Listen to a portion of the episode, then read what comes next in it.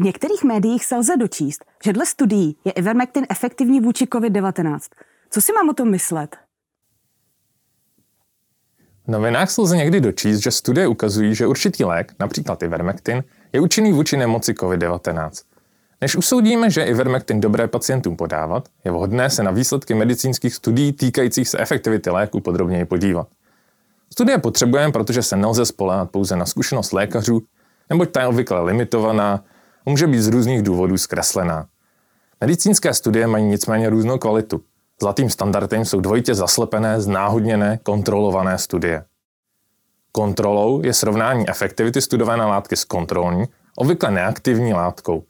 Pokud bychom nesrovnávali efektivitu studované látky s kontrolní, nemohli bychom si být jisti, že jakýkoliv efekt není jen efektem času a s ním spojeného přirozeného uzdravení. Znáhodnění znamená, že účastníci studie jsou náhodně rozřazeni do skupiny, která dostane studovanou látku, nebo do skupiny, která obdrží látku kontrolní. Znáhodnění nám zajistí, že se lidé ve skupinách s kontrolní a studovanou látkou neliší.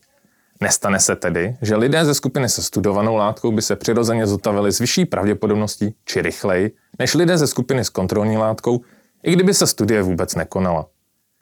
Dvojité zaslepení značí, že ani administrující lékař, ani pacient neví, zda je danému pacientovi přidělena kontrolní či studovaná látka. Zaslepení zajišťuje, že očekávání lékaře a pacienta nemohou nikterak ovlivnit výsledky studie. Dvojitě zaslepené, znáhodněné, kontrolované studie jsou obvykle náročné na provedení. Medicínské studie tedy často všechny tyto žádoucí vlastnosti nemají.